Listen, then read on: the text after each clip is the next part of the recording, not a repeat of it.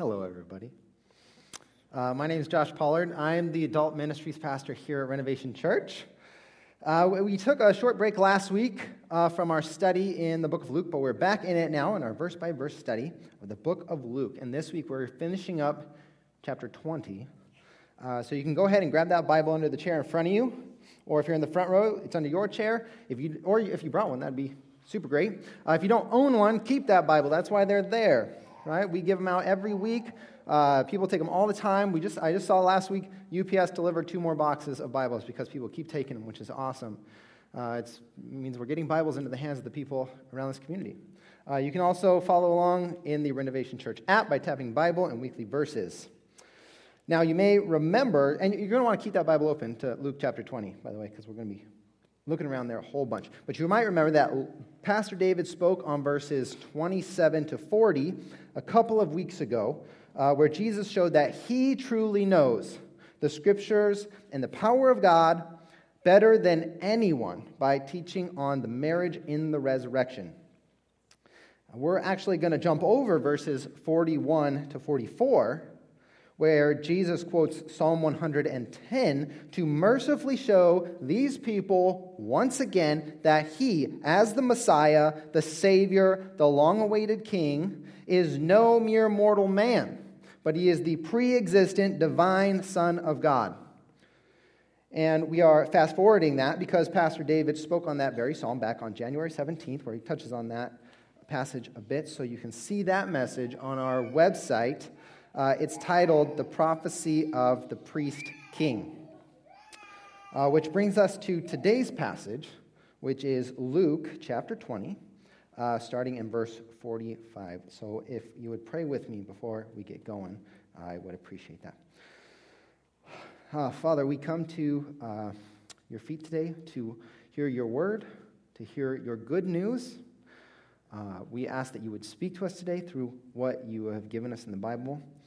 Uh, I ask for mercy as I preach on a difficult, and kind of scary topic, uh, but I ask that you would make it a life giving topic for this church, that we would hear your truth in it, that our lives would be transformed by your word.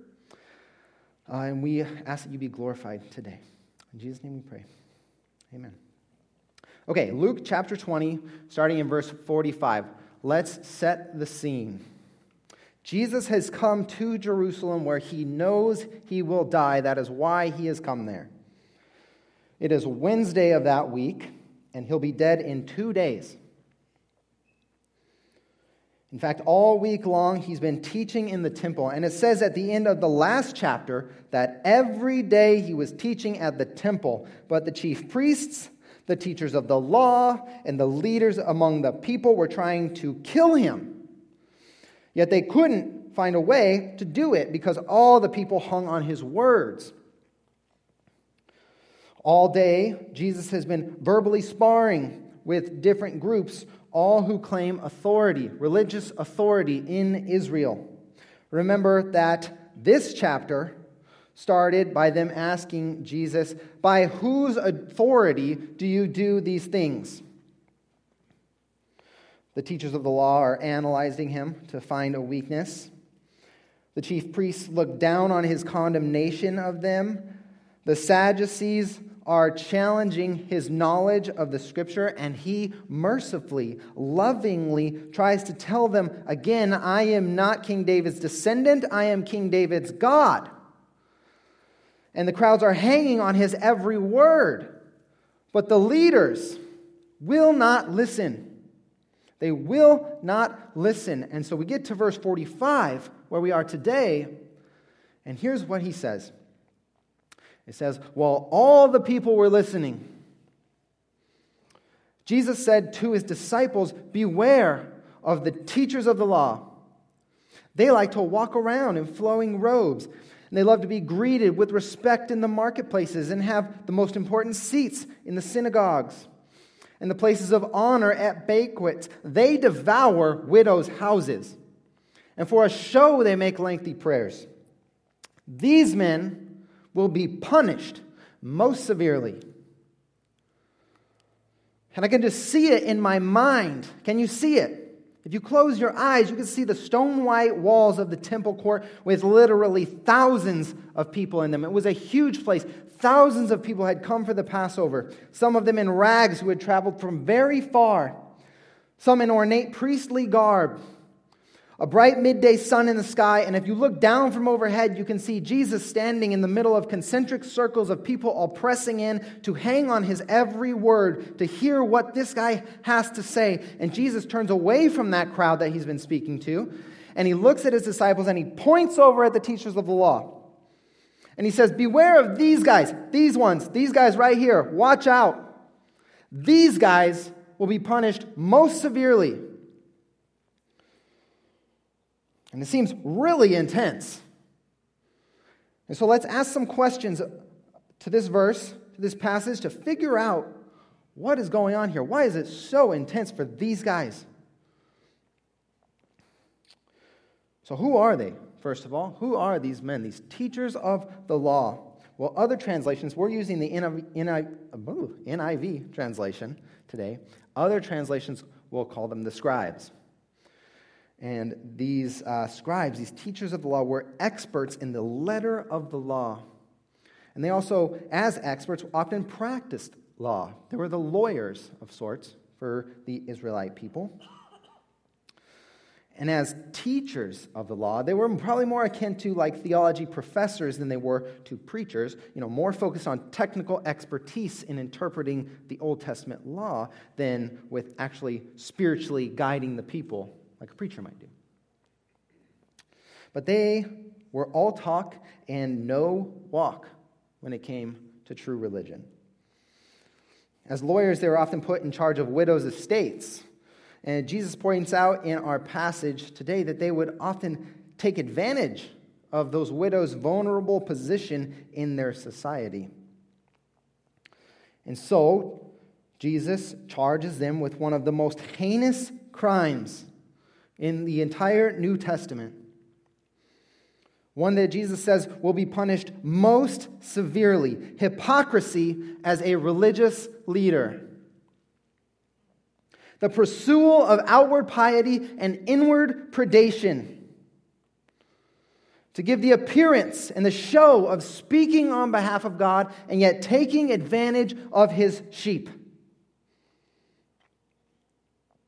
It isn't the first time that he's called them out on this. He absolutely hammers them at the uh, dinner party back in Luke 11 with the Pharisees.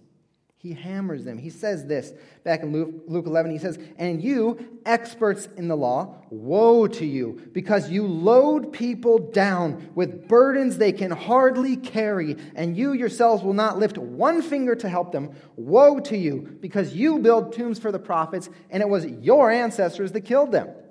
Woe to you, experts in the law, because you've taken away the key to knowledge. You yourselves have not entered and you have hindered those who were entering. Woe to you, he says, woe to you. Jesus is never shy about condemning hypocritical religious leaders. Never. Even at a dinner party. Can you imagine? Woe to you, and pass the tater tot hot dish, please. It looks delicious. Woe to you, try the rolls. They're great. It'd be crazy.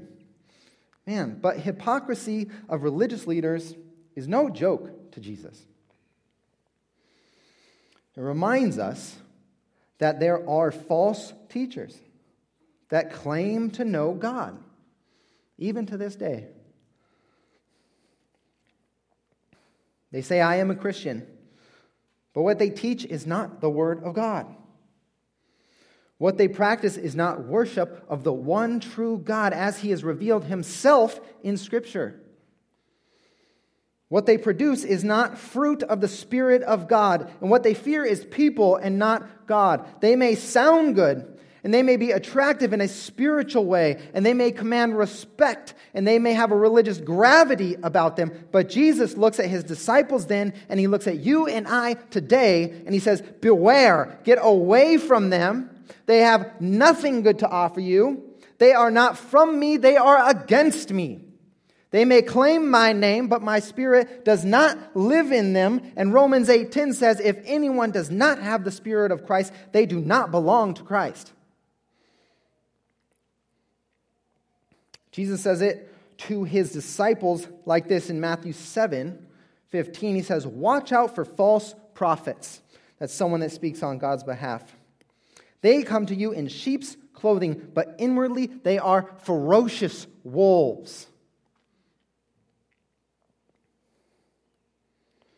In Luke 12, verse 1, Jesus says it like this He says, Be on your guard against the yeast of the Pharisees, which is hypocrisy. So we should take this very seriously.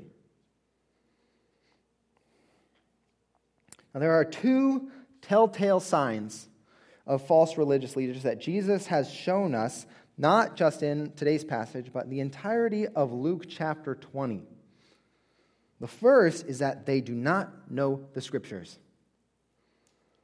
And the second is that they do not believe the scriptures that they do know, so they live contrary to what it says. Let's take a look at the first one. Now, the teachers of the law knew scripture. That was their job, right? To know what it said. That was their role in society. But we did see a few weeks ago uh, that Jesus told the Sadducees, another group of Jews in Israel, that they were wrong because they didn't know Scripture. And when you don't know Scripture, it results in poor theology, basically believing or teaching something that is not what the Bible teaches. And we have plenty, plenty of examples of this in today's world. Many examples. I'm going to name a few of the major ones that we should all keep on our radar, that we should beware of and watch out for to guard against, not just for yourself, but for the health of our church. Okay? The first one, the first example of poor theology resulting from not knowing Scripture is the prosperity gospel. The prosperity gospel teaches that if you love God enough, you will be blessed financially, materially, health wise, and you'll be happy. And if you don't have those things, uh, it's because you basically you don't actually love God enough. You know, they might cite a passage even, like Matthew 7, verse 11. It says, If you then, though you are evil, know how to give good gifts to your children, how much more will your Father in heaven give good gifts to those who ask him? But don't be alarmed when they use Scripture. Even the Sadducees were referring to Scripture when they were asking about marriage and the resurrection. Even the devil himself quotes scripture back in Luke 4 when he's tempting Christ in the wilderness. But one glance at the life of Paul, the Apostle Paul, will show you that he loved God more than most and that he was very joyful and very rich and very alive, but only spiritually. Physically, he was often depressed and utterly impoverished and in bad, painful health and he was persecuted and beaten and in prison. Those that teach the prosperity gospel do not know the scriptures. Beware of them. The second one that I'll touch on is that Jesus loves, but he does not judge. Tell me, church, does Jesus not associate with sinners in the Bible? Yes, he does. Right? Would he forgive the worst sinner ever if they genuinely repented and came to him? Yes, he would. Does he not take you just as you are? Yes, he does. He takes you just as you are. Does he not say, Do not judge and you will not be judged? Why, yes, he does. In Luke 6, he says that. But we can see right in today's passage that he judged the teachers of the law. And he says they'll be punished most severely. If you've been paying attention at all to our study of the book of Luke, you'd see that Jesus is constantly calling people out on what is right and what is wrong. He may take you as you are, but you must be clay in his hands so he can reshape you. It's all over all four gospels. It's all over the epistles. You can even find it in Revelation. He is constantly telling parables about separating the goats from the sheep the wheat from the chaff, life governed by the flesh from life governed by the spirit, namely, uh, life lived from a deep reverence and love for God is what is right. And anything, anything that stems from something that is not that is sin. It is sinful action. Even If it appears religious or ethical or good, it is sin if it doesn't stem from a deep, reverent love and obedience from God, to God. Those that teach that Jesus loves, but he does not judge your sin as sin, do not know the scriptures, so beware of them. The next one is that you can pay for your sins. And we see this in two different ways these days. Uh, the first one is called works righteousness. It's basically if your good deeds outweigh your bad deeds, then you go to the good place when you die. You might even point to a verse like 2 Corinthians 5, which says, For we all, for we must all appear before the judgment seat of Christ, so that each of us may receive what is due for the things done while in the body, whether good or bad. And don't be alarmed, again, when they quote scripture. I'll talk about that a bit more in a second, but it is not a trump card to pull a verse out. They interpret that scripture, that passage, to say that you essentially save yourself from hell by doing good deeds. However, Jesus and all throughout scriptures are quite clear that it is through faith alone that we are saved, and that good works are just evidence of that faith, just fruit of that faith. It is very clear that we have all sinned and fall short. There are not enough good deeds you could do. If you, had, if you could do every good deed, it would still not be enough. The Apostle Paul talks about this extensively. No one is good in God's eyes unless he sees you through the blood of Christ, which is applied to you through faith in Christ. And the second way we see that you can pay for your sins uh, is through the idea of purgatory, which is the idea that when Christians die, uh, they are saved from hell, but they must go through a pre heaven cleansing where they suffer a little bit to be purified the rest of the way, uh, to be ready to enter the holy God's presence in heaven. However, 2 Corinthians 5, verse 21 says, God made him to be no, or God made him who had no sin, that's Jesus, to be sin for us, so that in him we might become the righteousness of God. And I must say, the righteousness of God does not need extra shining up. There is no clear biblical support for the idea that we need to suffer a bit in some purgatory like place to pay for the last icky bits of our unholiness that Jesus forgot in the corner. Either Jesus redeemed us or he didn't. He was not a half off coupon to heaven. Those that teach that you can pay for your sins, either in this life or in some other way, do not know the scriptures, so beware of them. The next one is that some form of human progress will save us. Many people claim uh, this these days, and it's the idea that as we mature as a society, as we progress, we'll be able to meet everyone's needs, and so we won't need to do bad things anymore to get what we want or what we need. And anyone that believes that has sadly, tragically, confused technological advancement with moral advancement. But as technology improves, our sinful hearts stay the same as they always were. The only way to advance morally is to accept Christ so that the Holy Spirit can come into you and transform you. There is no other way to progress away from sin.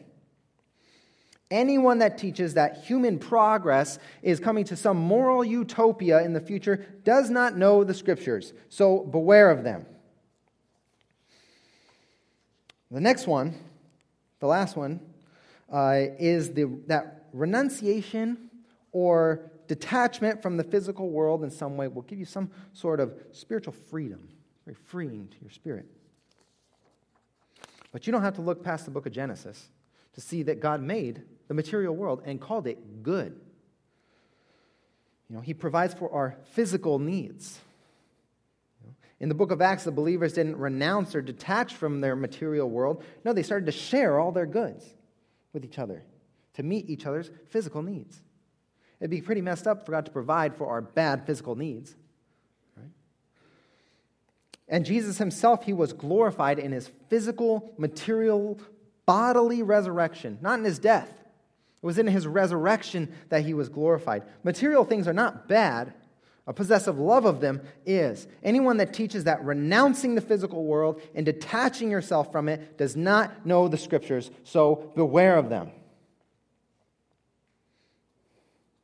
So, those are some, uh, the most common, the most common religious ideologies that people teach that do not reflect what the Bible teaches. Of course, there are a lot others that you could add to that list. But anytime that someone is making claims about what God says or how the world works, we need to check them against Scripture, the whole of Scripture. But what if those people who are making those claims are quoting Scripture? See, the issue there is what we call cherry picking verses. It's where you pick a verse that is somewhat ambiguous, and it could maybe mean this or that, and when you cherry pick it out of its context, it becomes quite difficult to know the truth of what the author actually intended for it to mean. And the antidote to that is to know more of Scripture better. So that you can then interpret those verses in the context of what the whole Bible says, and not as a single verse out of context. You have to let Scripture, the entirety of Scripture, be your teacher, not a person. So, how can you grow in your knowledge of Scripture? Well, one great way is to sign up for a Renovation U course this summer. Just like you heard John talk about a minute ago, you can do it right now on the paper under the chair in front of you, or on your app, or out in the hall after the service. I'd highly encourage you to do that. Now, not knowing Scripture was only the first way of the two telltale signs of a false leader. Not knowing Scripture was the first way. But in today's verse, Jesus is talking with the teachers of the law, uh, and they didn't really have that issue. You know, they knew the words of Scripture forward and backward. That was their, their job. They knew it really well. So their issue was really the second telltale sign of a false religious leader, and that is that they do not live according to what the Scripture actually says. So let's go back to our verse in Luke 20, if you have it open there, verse 45 says, While all the people were listening, Jesus said to his disciples, Beware of the teachers of the law. They like to walk around in flowing robes. They love to be greeted with respect in the marketplaces and have the most important seats in the synagogues and places of honor at banquets. They devour widows' houses, and for a show, they make lengthy prayers. These men will be punished most severely. These men will be punished most severely because they were primarily concerned with the outward appearance of someone that knows God and with having the cultural status of someone of influence. But while all that information was in their heads, none of it was in their hearts. The info was in their heads, but the truth wasn't in their hearts. And likewise, today, in some ways, it can be challenging for us because hypocritical Christians they often look a lot like genuine Christians. They appear the same sometimes. Well, making long prayers, that's a good thing. We should be doing that. The Bible says don't even stop praying. And that's a good thing. Explaining theology, that's a good thing when it's done genuinely. Tithing is a good thing. Going to church, it's a good thing. You all got that one today. Good job. Right? avoiding destructive lifestyles like drunkenness and sexual promiscuity and gluttony. Those are good things when they're genuinely stemming from a reverent obedience and joy in God.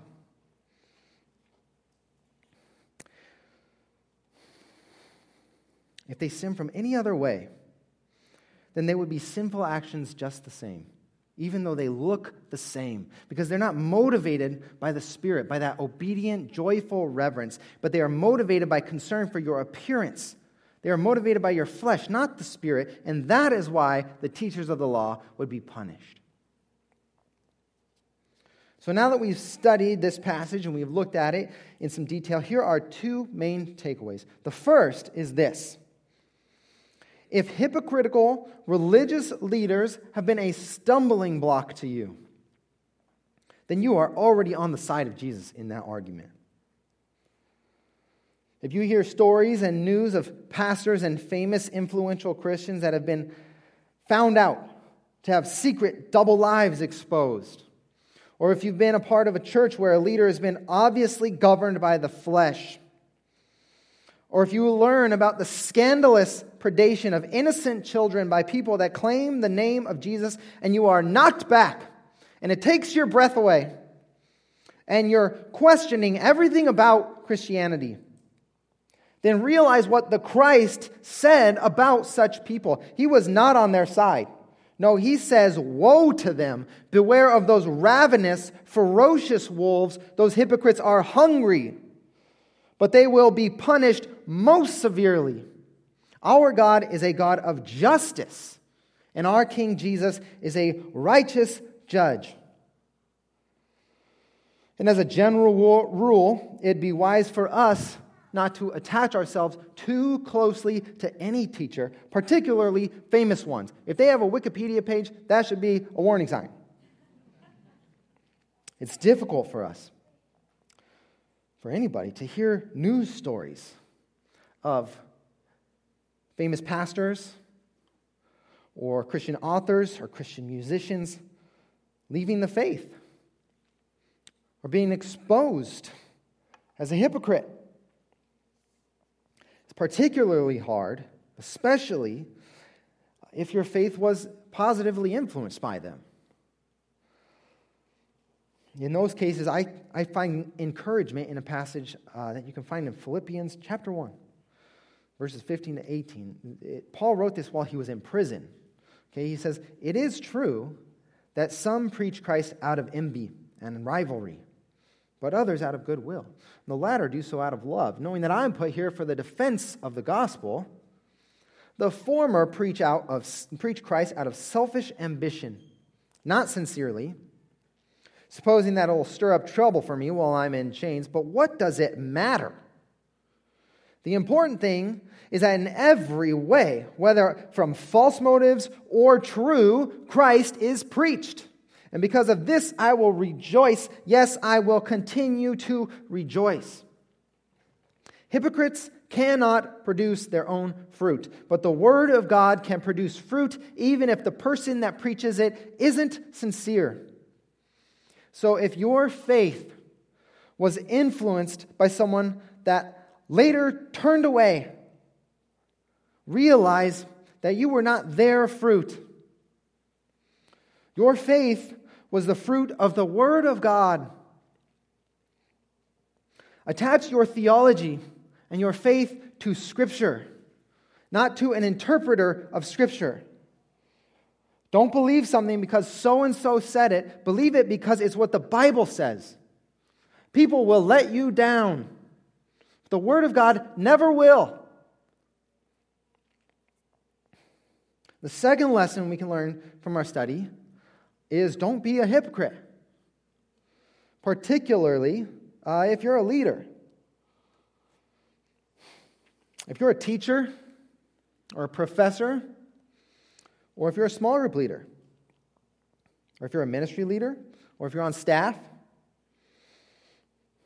or if you're a volunteer in Renovation Kids, pay special attention to the things that Jesus says to leaders because he's saying them to you. If you aren't convinced enough by the gospel to say you are transformed, then don't be a leader. If you don't know the scriptures or know them and don't believe them enough to be transformed by them, then don't be a leader. We do not need more Christian leaders. We need more followers of Jesus Christ. Now, there's an important distinction, very important distinction I think we need to make between struggling with sin as a leader and outright hypocrisy. Because leaders will sin every day. Leaders sin every day, all the time. The difference is confession of that sin as sin versus keeping up appearances. The difference is making war on that sin with the help of your fellow Christians through the power of the Holy Spirit versus, as some would say, making peace with your sin.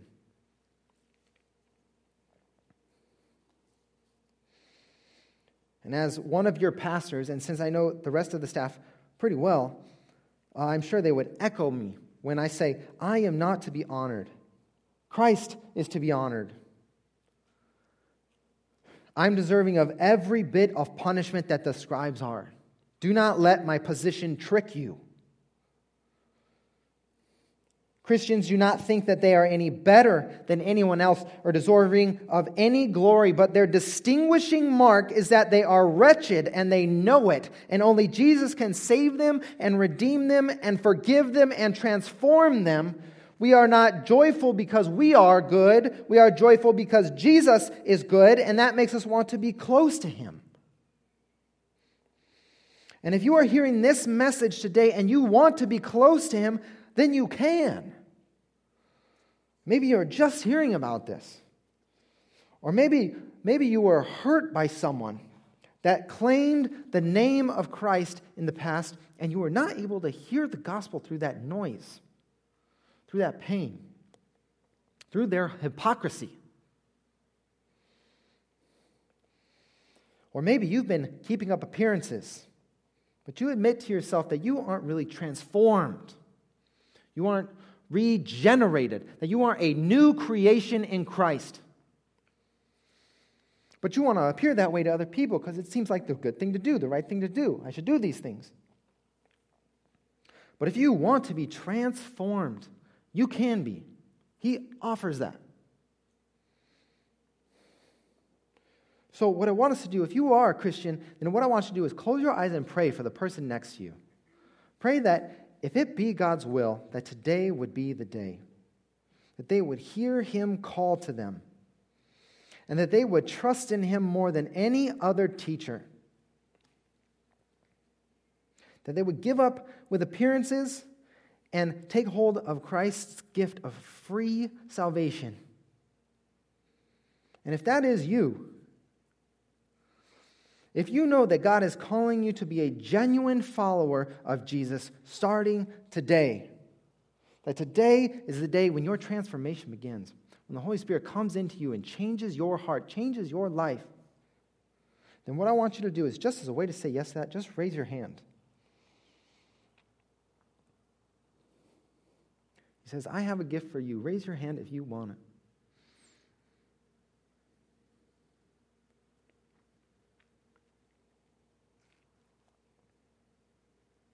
if you know in your heart that God is telling you you are a sinner, but Jesus died for your sins, and you want to accept that free gift and be his follower, then there is no more time to waste. I beg you to raise your hand and join the rest of us here that are sinners in this room that rely on Jesus.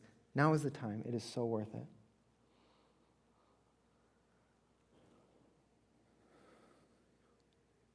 Amen. Amen.